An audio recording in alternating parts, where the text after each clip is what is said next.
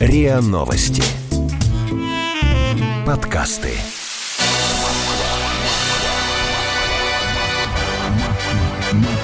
Москва. Бэкстейдж. Москва. Бэкстейдж. Всем привет! С вами подкаст «Москва. Бэкстейдж». Меня зовут Полина Ермилова, и здесь мы говорим о том, как устроено коммунальное закулисье столицы. Разбираемся, какие службы заботятся о нашем городе, и узнаем об особенностях их работы. Один из важнейших бытовых ресурсов в квартире довольно романтично описал Виктор Цой. В своей знаменитой песне «Перемен» он называет газ синим цветком, который горит на кухне. Впрочем, о том, куда этот цветок уходит корнями и как с ним правильно и безопасно обращаться, знают далеко не все москвичи. И только единицам известно о том, что газ бывает еще и умным. О газе в наших квартирах, правилах газовой безопасности, а также о системе умного газа поговорим с Татьяной Киселевой, начальником управления ВДГО АО "Мосгаз". Татьяна, здравствуйте. Здравствуйте. Ну, скажите, я пользователь газовой плиты, а какая стоит у вас?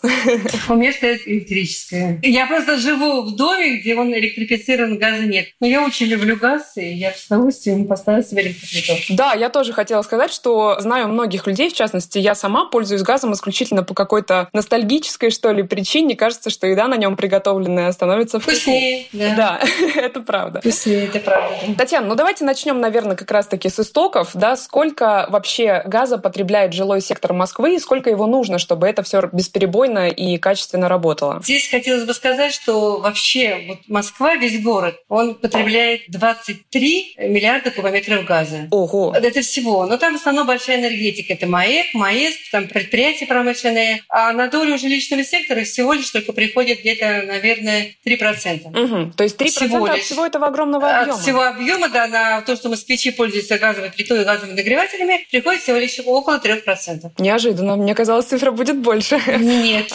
Да. А откуда этот газ вообще приходит в Москву? То есть как он к нам доставляется? Газ месторождений вот из Западной Сибири в основном. Он приходит по пятиветкам к Москве. В Москве у нас есть кольцо, вся Москва закольцована, кольцевая система. Приходит среднее, высокого давления, потом на станциях он переходит в среднее давление, потом в низкое давление. Вообще все газопроводы проходят у нас в Москве к земле. И только лишь мы видим, что у каждого дома, там газифицированного дома, выходит желтая труба. Это вот та труба, которая приходит к дому. Она идет по фасаду дома и заходит в кухню квартиры москвичей. У нас сейчас, на сегодняшний день, уже лет, наверное, 15, нет газопроводов, которые заходят в подвал. Это очень опасно. Это у нас эти были газопроводы, строились дома с подвальными газопроводами. И вот представляете, если будет утечка газа в подвале, да, минимальная, там она скопится, и получается, что домик при утечке газа, этот самый наш дом, сложится как карточный домик. И поэтому у нас все газопроводы выведены на фасад, и с фасада идут в квартиру москвичей. Угу. А бывает ли газ, который подается в город, некачественным? Как вообще его проверяют на качество? Есть ли такая практика? Нет, никогда такого нет. Уже за долголетний мой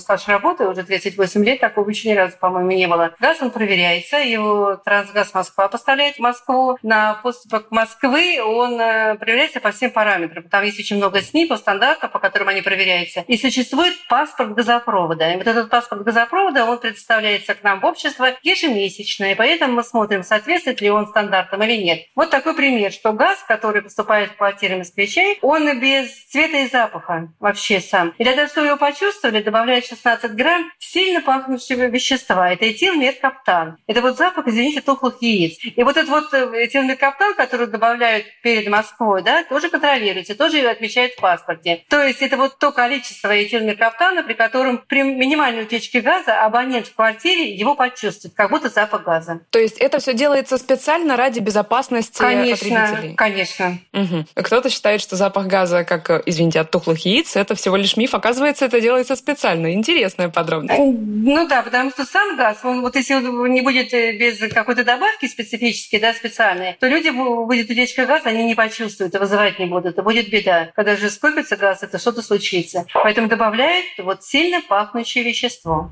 Это одно как бы из основных параметров за составы газа. Татьяна, скажите, а можно ли в принципе примерно хотя бы назвать количество газифицированных домов или квартир в Москве? Есть ли у Мосгаза такие цифры? Почему примерно? Я знаю точно. 24 тысячи, 28 домов в Москве газифицированных и 1 809 000 квартир газифицированных. Поразительно. С газом. Отлично. Вот если это взять 2000 год, ровно 2000 год, то было само 2 016 000 квартир. Сейчас 1 809 000 квартир. Идет уменьшение. Раньше как бы 1000 квартир там получается в год, то сейчас этот темп немножко увеличивается, потому что идет все же реновация.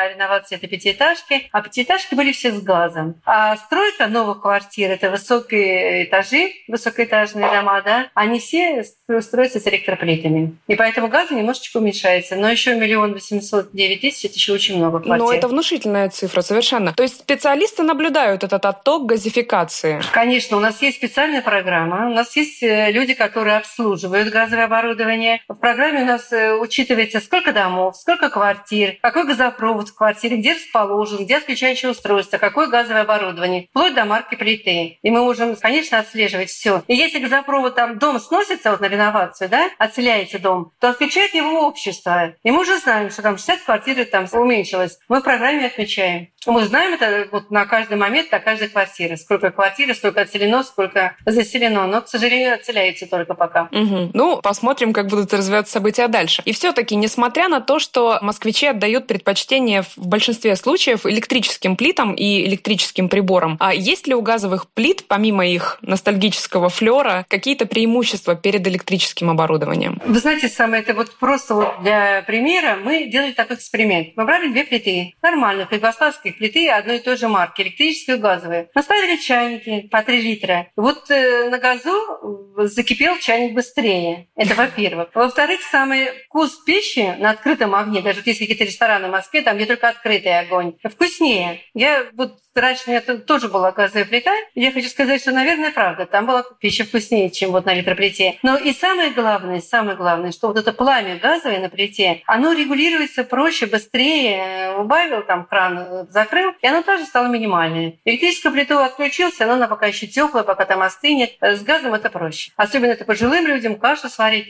Убавил сразу, но сразу как бы теплее меньше. Да, особенно когда дело касается индукционных плит, которые сенсорные, с которыми не каждый пожилой человек может разобраться. Знаю по собственному примеру с бабушкой. Ну вот, поэтому самый газ как бы самый... У него очень высокие экологические самые свойства. Поэтому газ — это здорово, наверное, в квартире. Татьяна, скажите, как часто необходимо проверять газовое оборудование в квартире на исправность? Есть ли у него какой-то срок годности, после которого необходимо вызывать на дом специалистов, чтобы они проверили, как все работает? Есть специальное постановление Российской Федерации 410, где написано, что ежегодно в квартире с газовым прибором должен прийти специалист и проверить его техническую исправность на утечку газа, на работоспособность и сделать полное техническое обслуживание раз в год. Но в принципе это, наверное, правильно. Реже нельзя, я так думаю, если только не чаще, потому что москвичи умудряются за год что-нибудь еще и сделать. Вот сказать, что самое про газовое оборудование. Тоже написано в паспорте на прибор, что, покупая плиту, мы должны посмотреть в паспорт. Там написано срок ее эксплуатации. Как правило, это 10-12 лет. И по-хорошему абонент должен через 10-12 лет эту плиту поменять на новую. При этом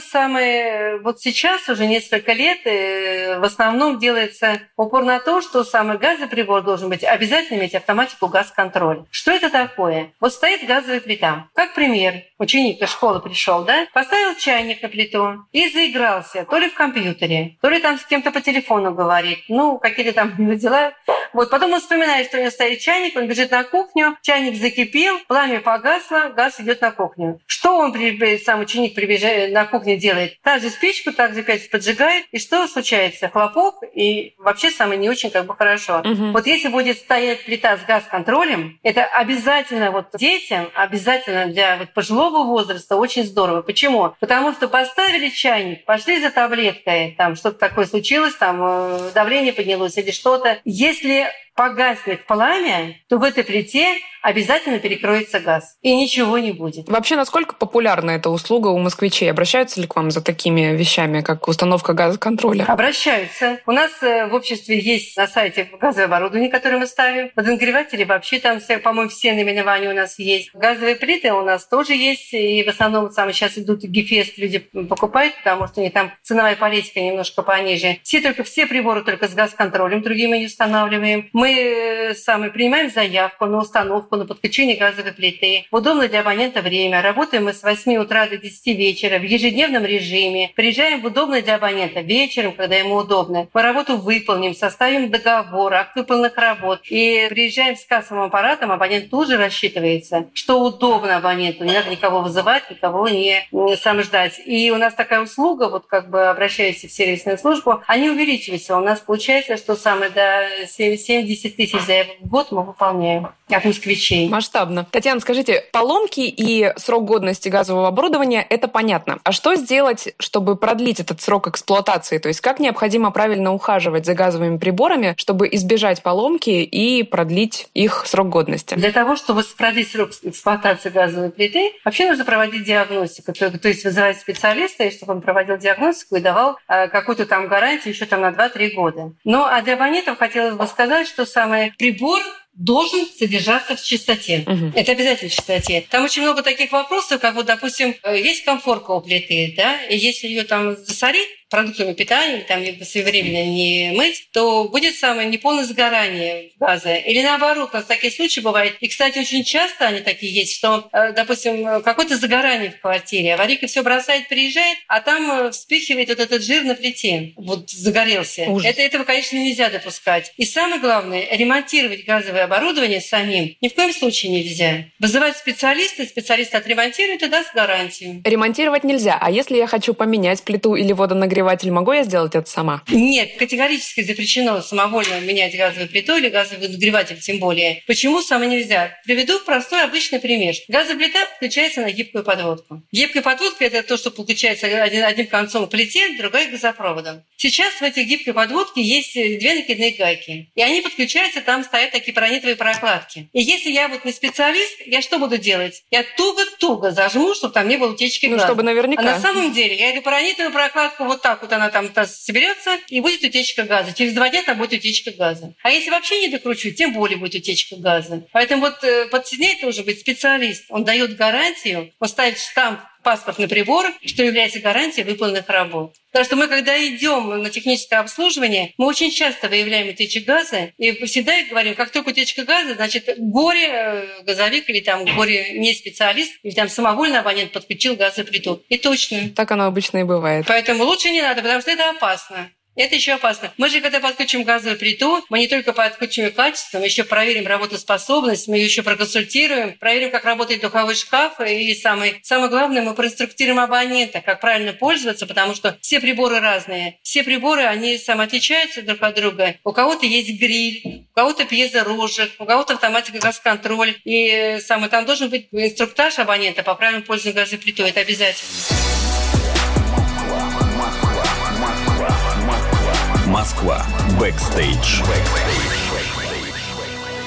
Если я вызываю специалиста к себе на дом, как мне убедиться, что это настоящий газовик, а не мошенник, например? Во-первых, у специалиста Мосгаза всегда есть удостоверение. Там есть фамилия, имя, отчество, есть фотографии, есть голограмма. Вот всегда он одет в форму темно-синего цвета, у него есть отражающая кокетка с надписью «Мосгаз». Он всегда одет в бахилы. Вот. Но это касается тех, когда вы вызываете, вы уже ждете, к вам придет газовик. Здесь я хотела бы сделать акцент на то, что приходим по техническому обслуживанию, нас абонент порой не ждут. Мы позвонили в дверь, сказали, что к вам пришли техническим обслуживанием. Вот точно так же выглядит человек, который занимается техническим обслуживанием газового оборудования в обществе. Но здесь мы всегда говорим самоабонентам, что будьте очень бдительными, потому что вот все то, что я сказала, и удостоверение, и форма, в глазок или в приоткрытую дверь, пожилой человек может и не увидеть, и не прочитать. Мы всегда говорим, спрашивайте, кто к вам пришел, там Иванов, Петров, Сидоров, и позвоните по телефону, или к нам в общество, или в управляющую компанию, они тоже в курсе, что мы техническое обслуживание проводим. И мы тоже понимаем, что телефонов под руками может быть не быть у пожилых людей. Тогда мы просто говорим, наберите 104 или 112 и скажите, а к нам пришел сегодня газовик. Это правда газовик, там Иванов или там Петров, фамилию назвать его. И здесь им всегда помогут и скажут, да, у вас по графику техническое обслуживание, да, такой слесарь есть в вашем округе, и да, он к вам сегодня пришел. И, кстати, таких звонков очень много, и очень много мы говорим, что это не Мосгаз. К сожалению, ходят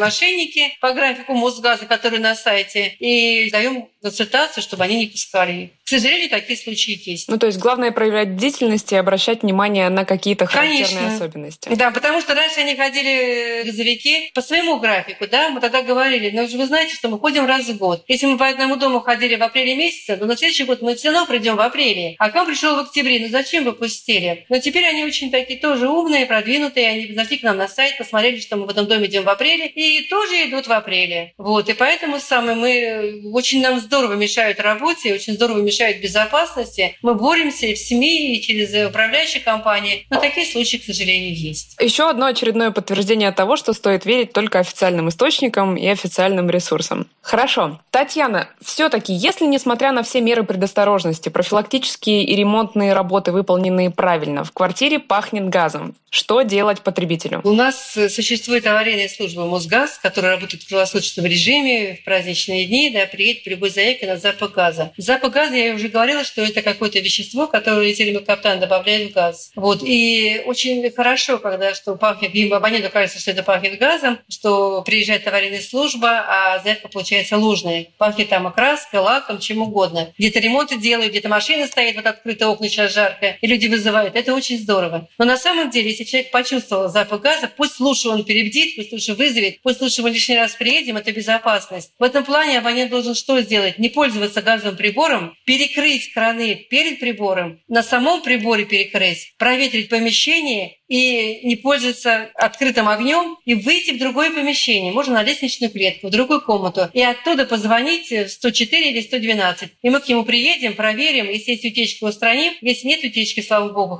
проконсультируем. Есть ли какой-то специальный детектор газа, который можно установить в квартире, чтобы такие случаи пресекать? То есть если не почувствовал запах газа, то хотя бы какой-то маячок или сигнал дал тебе понять, что не все так хорошо, как кажется. В Москве в жилищном фонде сигнализатор утечки газа не устанавливается. Мы, конечно, за безопасность, безусловно, за безопасность, но его установка, она не приведет к тому, чтобы обезопасить эту квартиру. Вот есть, сейчас приходят лжегазовики также, да, и предлагают поставить сигнализатор утечки газа. Они ставят его в розетку, ставят его там на уровне, допустим, столешницы или на уровне там на холодильник, ставят его на утечку газа, чтобы должен показать эту утечку газа. Газ легче воздуха. Он ровно в 2 раза легче воздуха. И при минимальной утечке газа он будет скапливаться у потолка. И если сигнализатор будет стоять на уровне, допустим, холодильника, то полкомнаты загазуется, пока только он сработает. Это во-первых. Во-вторых, если сделать его как надо, то нужно заказать проект.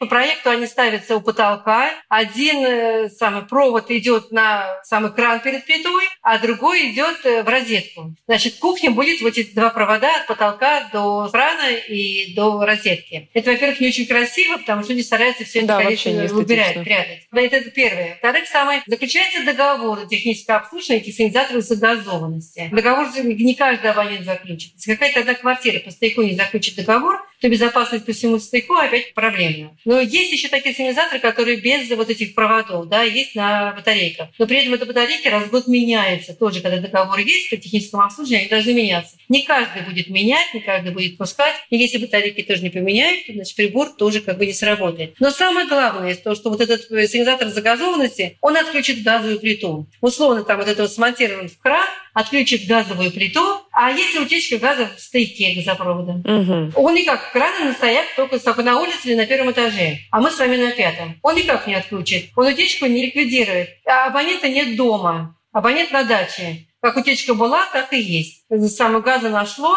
помещение, кто-то на лестничной клетке закурил, и даже при сигнализаторе загазованности будет уже неприятно. И поэтому у нас есть в обществе альтернатива сигнализаторам загазованности. Какая? И самое главное, здесь я еще хотела сказать, что если абонент поставил этот сигнализатор загазованности, у них такое чувство, что они квартиру обезопасили. Это совсем не так. Это, наоборот, приведет к тому, что они уверены, что там ничего не произойдет, а наоборот, там что-то может случиться. И для того, чтобы все это сработало нормально, нужно приборы установить в каждой квартире дома, нужно все эти приборы вывести на диспетчерский пункт управляющей компании, должен следить диспетчер, должен вызывать эту компанию, которая их поставит, и которая будет следить в круглосуточном режиме, что какая-то утечка, она тут же летит, и сам вплоть до того, что даже скрывает квартиру, если абонента нет. Это все очень сложно, и это все не работает. У нас есть альтернатива. Вот смотрите, я еще раз хочу сказать, что вот этот сенсатор загазованности, он сблокирован с краном. Кран перекроет перед прибором, то есть и утечка есть и в кране. У нас есть вот такой кран, вот кран, который мы ставим, он такой же почти как обычный кран. Но я что хочу сказать, вот сейчас вот этот кран, вот я его открыла, вот он в открытом положении, в открытом. Если будет утечка газа в гибкой подводке или в плите, вот смотрите, вот слышал щелчок? Угу. Если была утечка газа, то он перекроет подачу газа. Без всяких там сигнализаторов, без всяких там клапанов. Он перекроет подачу газа. И сейчас проводит фонд капитального ремонта и реконструкции газопроводов внутренних, и только такие краны ставятся. И абоненты к нам обращаются, там, поменяйте плиту, гибкую подводку. Мы только такие краны предлагаем. Это вот альтернатива сигнализаторам загазованности. Эти устройства и есть та система умного газа, о которой я говорила в начале? Ну, вот я считаю, что это да. Это вот этот кран, это и есть вот это в квартире система умного газа. Туда еще добавляется диэлектрическая вставка после крана, которая сам блуждающие токи у нас... Ведь все квартиры электроприборами напичканы, да, и самые микроволновки, электрочайники, все что-то. И когда они соприкасаются с газопроводом, то там возникают блуждающие токи. Вот, и эти блуждающие токи пробивают гибкую подводку. И очень много утечек газа бывает, что люди звонят, что утечка газа. Приезжает туда аварийная служба, там гибкая подводка пробита блуждающими токами. Это серьезный такой самый вопрос у нас в Москве. И когда вот эти вот там ставим мы после крана вот эти вот диэлектрические вставки, вот здесь вот, да, она самая прекращает блуждающие токи к прибору, и прибор работает нормально без утечки газа. Это тоже относится вот к этому, к тому, что к безопасности и к умному газу. И сама плита, и гибкую подводку мы ставим с евростандарта, да, она так называется, она с ПБК покрытием. Она очень надежная, с трехслойным там покрытием. И если будет еще там газовая плита с газконтролем, то надежность и безопасность и комфортность в этой квартире гарантирована. Вы знаете, чем дольше мы с вами говорим про газ, я тем больше и лучше понимаю, насколько все-таки это опасный ресурс, и он живет у нас в квартирах. А если я, допустим, хочу отказаться от газоснабжения, допустим, из-за своих страхов, что что-то пойдет не так, можно ли это сделать в газифицированном доме и, например, отказаться от газа насовсем? Конечно, можно, но напрасно ваши страхи. Газ,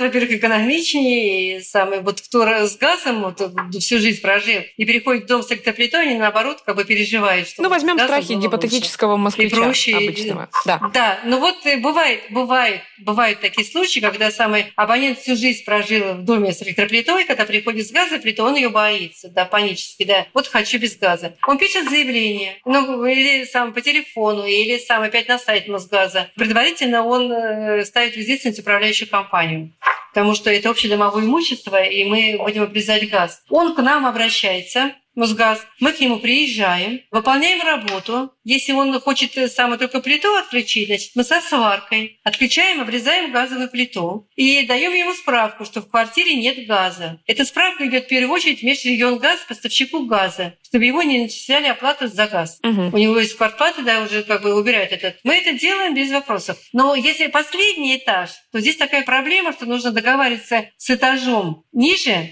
с соседом, не с нижнего этажа, чтобы там газ обрезать, потому что вот этот бездействующий газопровод, он не должен оставаться просто в никуда. Мы обрезаем там, вот это самая большая проблема, чтобы договориться с соседами. А так вообще самую работу проводим без вопросов, они ставят электроплиту, уже идут в управляющую компанию, ставят электроплиту или там, не знаю, что они там ставят, может быть, вообще без плиты. Вот эту работу можно выполнить без вопросов. То есть газовая труба остается, но она не функционирует? Если квартира находится на каком-то промежуточном этаже, там второй, третий, четвертый, пятый этаж, то идет транзитный газопровод, стояк, газовый стояк, он идет, да, он остается. От стояка мы обрезаем и даем справку абоненту и Межрегионгаз, что газ обрезан. Эта труба, к сожалению, остается. И мы будем приходить ежегодно эту трубу проверять на утечку газа, на всевозможную. Если это последний этаж, то обрезается этажом ниже, там ни трубы, ничего не будет, там проще. Но там трудности в том, чтобы абонент должен договориться с соседом о допуске под обрезку этой трубы. Угу. Мы же приезжаем со сваркой, обрезаем, это же какие-то неудобства, вот, и мы всегда говорим, что ради бога, вот обрезать нужно только вот у соседей внизу, договаривайтесь с жильцами. Ну, при желании договориться, я думаю, не проблема. Ну, то есть самое главное, что при отключении газа в одной квартире газоснабжение остального дома никак не нарушается и обеспечивается в прежнем объеме. Вы знаете, когда самое раньше, ну и сейчас, когда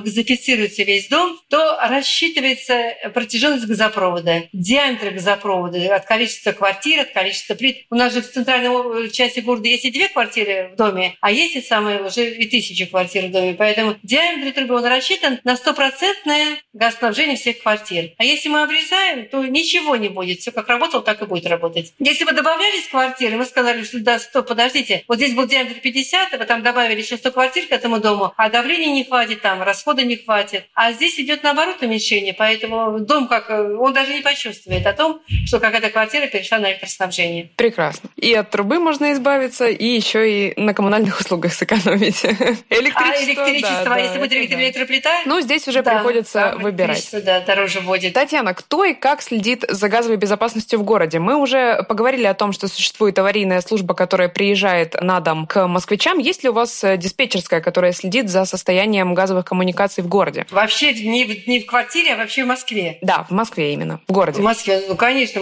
мы же газотранспортная организация. В городе Москве газораспределительная организация – это общество «Мосгаз», которое этим занимается, которое следит и выполняет всю работу, регламенту, которую необходимо делать. Если вдруг на газовых коммуникациях в городе происходит инцидент, будут ли соседние дома, прилегающие, отключать от газоснабжения, чтобы ликвидировать аварию, или подача газа все равно будет идти, как всегда? В основном вся система городская, она закольцованная. То есть если где-то какой-то инцидент произошел, это, как правило, бывает в том случае, что какая-то организация стала копать какой-то котлован под свои коммуникации или что-то под свои нужды, и не обратилась в Мосгаз, не вызвала все положенные станции, она может порвать газопровод. Газопровод, конечно, прекратит подачу газа, но учитывая, что он закольцован, он будет питаться с другой стороны. То, что дома будут отключаться, это не факт. Но бывают какие-то такие случаи, редкие случаи, что если тупиковый дом стоит на тупиковом газопроводе, то газопровод порвут на цокольном вводе. Это все восстанавливается в течение 2-3 часов. Приезжает аварийная служба, сразу сваривает этот газопровод, и газ спускается. С предварительной контрольной опрессовкой, потому что если без контрольной опрессовки, то вдруг где-то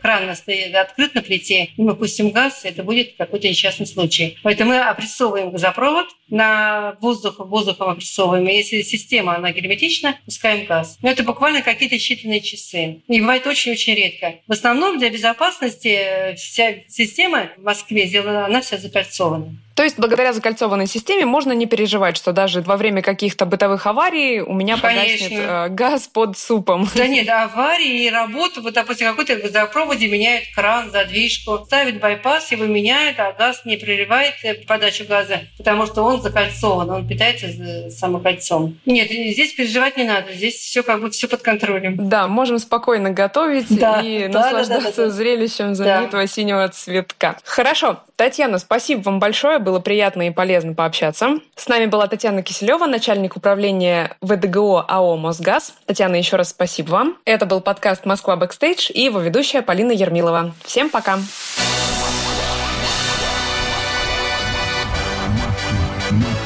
Москва Бэкстейдж. Москва Бэкстейдж. Слушайте эпизоды подкаста на сайте ria.ru, в приложениях Apple Podcasts, CastBox или SoundStream. Комментируйте и делитесь с друзьями. Москва Бэкстейдж.